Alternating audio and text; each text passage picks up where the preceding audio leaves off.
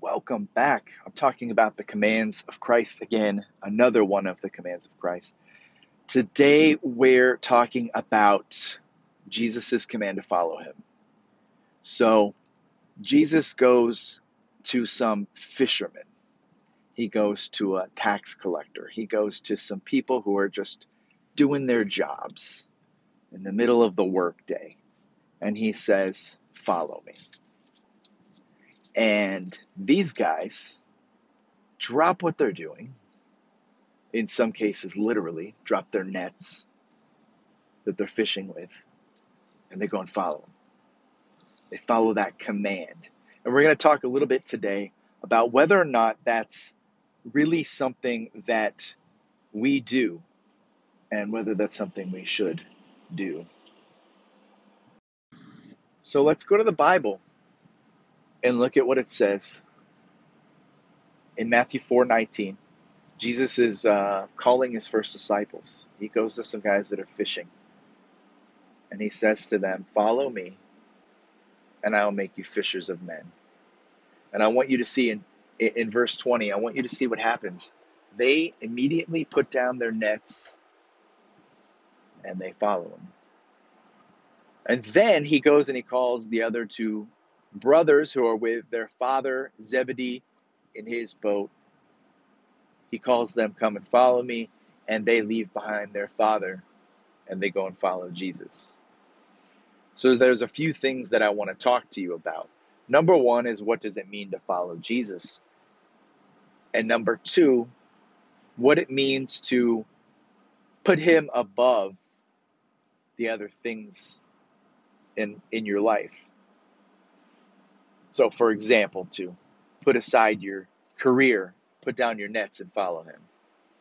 What it means to prioritize Jesus over even your own family, as Zebedee's sons did.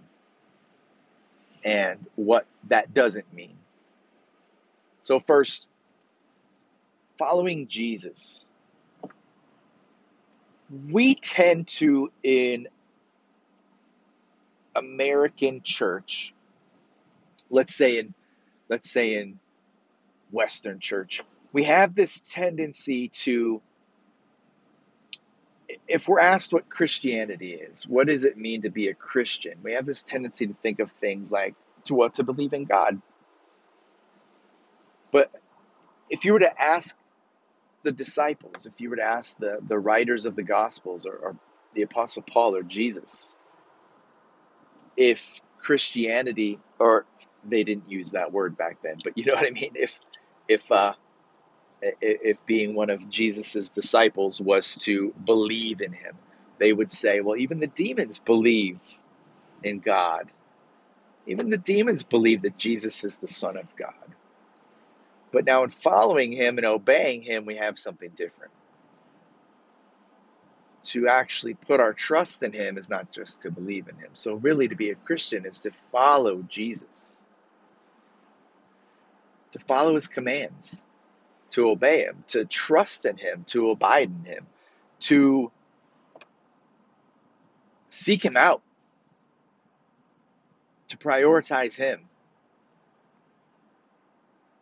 Following Him is listening to His voice and, and doing what he says. Trusting in him first before you trust in something else. Relying on him, going to him first before you go somewhere else. Those are ways that we follow him. Trusting that his word is true. We follow him through our faithfulness to him. And when we are like the disciples that he called here, we put down our necks and follow him. That's what Christianity looks like. Now, he's not calling us today to quit our jobs, to go physically walk with him in a physical location and live with him as disciples that he called first did obviously. So, what does it mean for us today? Well, there's times we're faced with a choice a choice to continue on in a career that is making us a lot of money or to put that career aside to follow Jesus, to, to be more involved with his people, to be more uh, in a relationship with him.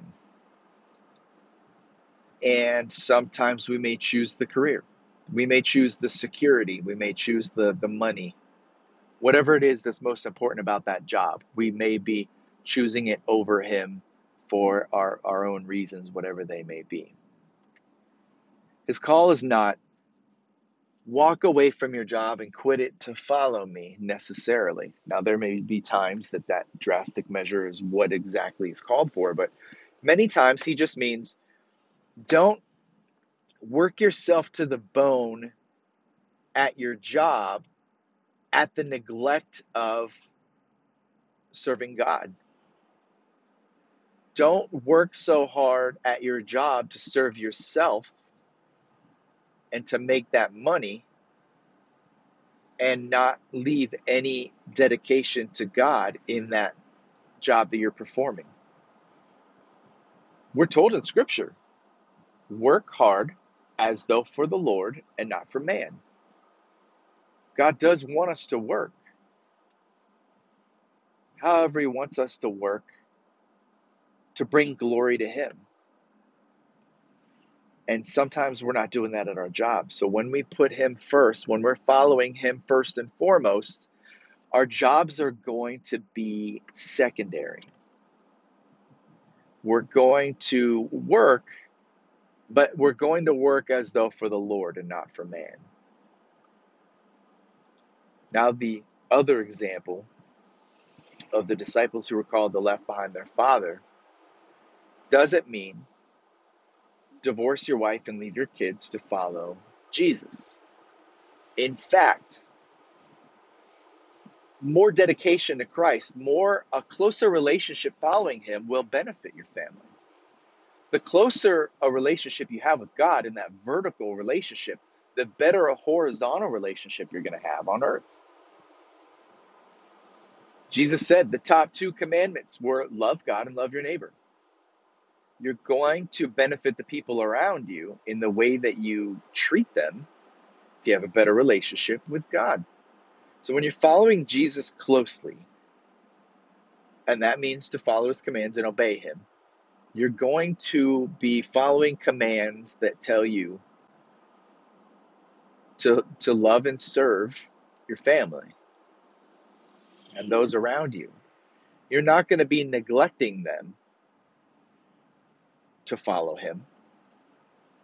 You're going to be serving them more by following Him. So I don't want you to take what I'm saying the wrong way. When I say make Jesus the priority and follow Him first and foremost, I'm not saying throw everything else away and nobody else matters. The reality is, these disciples who went and followed him, to put those things aside, they trusted him first and foremost to take care of them. And that is what we need to do and say, This job isn't the most important thing to me. I, I know that you'll take care of me. I'm not relying on the security of this job. You will provide for me. You're saying, I love my family but I can only love them well if I'm following you closely. So you're the most important thing in my life, Lord. And you'll have a better relationship through that following. And I hope it's clear here what Jesus calls us to to follow him, to make him Lord in our lives is not a call to forget everyone else around us because everyone else is going to benefit from who we are when we closely follow him. The disciples became better people. You can see that throughout the scriptures. They became better people through following Jesus. So when we think that we're going to sacrifice everything in our lives, yes, He does call us to sacrifice, but we sometimes think of that sacrifice in a negative light. Well, I'm going to lose this or that if I if I really follow him and dedicate my life to him. But that sacrifice, much like the parable of the person who sold everything he had so that he could buy a field that had a treasure in it, that sacrifice of everything is going to lead to a better treasure than what we gave up. That makes sense. The call to follow Jesus and, and put him first is, is not going to be a miserable life. There will be sacrifice, there will be opposition, there will be hardship, there will be all of those things, but that's going to happen in life anyway. I'd rather have it as a consequence of following Jesus than just have it because of the consequence of this fallen world. We have a choice to make. The command of Christ is to follow him. So, are you doing that? Are you following him? Am I doing that? I have to ask myself that. And it's an everyday question. It's not just like I'm on the path, I'm there for good. Every day am I following Jesus? Am I am I in a close relationship with him as I should be?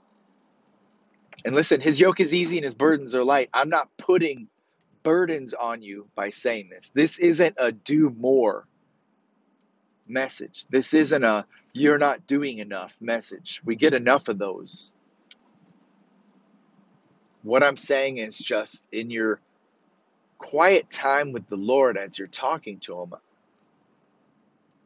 ask Him if there is anything you need to be doing to seek Him more closely in a relationship, to follow Him more closely. His burdens are not heavy burdens. He simply asks us to follow Him.